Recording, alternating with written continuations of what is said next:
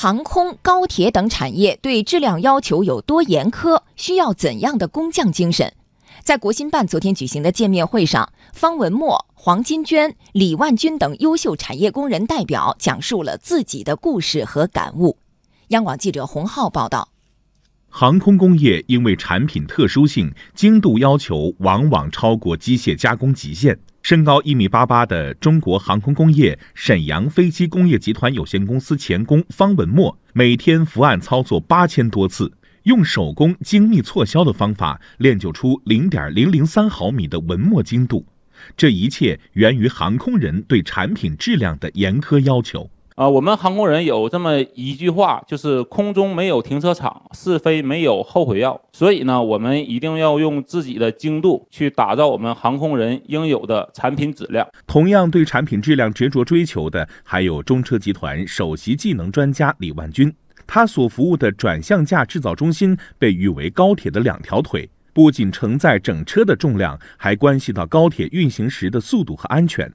李万军说：“如今乘坐高铁成了人们长途出行的首选，但转向架的生产过程让他和工友吃了不少苦头。二零一七年，我们终于开始生产我国自主知识产权的中国高铁复兴号。在转向架生产过程当中，我们又遇到一个意想不到的难题。当时一个牛杆座弯道极多，空间狭小，我们焊了两节车，四个转向架，八个牛杆座都不合格。”那么我们将近用了半个月的时间，采用合理的焊接顺序，一枪三焊的操作法诞生了，保证了咱们复兴号的批量生产。除了在工作上不断追求精益求精，身为女性技工的黄金娟还需要面对一个现实问题，就是如何找到工作与家庭之间的平衡点。二零一零年，黄金娟所在的单位第一套大规模自动化检定系统试点建设。四十六岁的他，因为工作需要，只能离开他长期生活工作的地方绍兴，独自一人来到嘉兴。如今，他已经习惯了两地奔波的生活。会上，黄金娟分享了自己的感悟。第一点，我觉得作为女性工人，其实工作对我们来说没有区别的对待，所以我觉得我们只能全力以赴。第二个，问题和困难不可怕，只要方向是对的，问题和困难越多。切切说明这个事情干成的意义越大。第三个就是，一旦认定了方向，我们一定要坚持到底，不要轻易的退缩，做到没有遗憾。因为即使我们无法控制结果，那么我们在整个一个奋斗过程当中，尽自己最大的努力，做到没有遗憾。今年是新中国成立七十周年，七十年来，我国工业飞速发展的背后，是产业工人默默奉献、孜孜以求、不断创新、追求职业技能的完美和极致。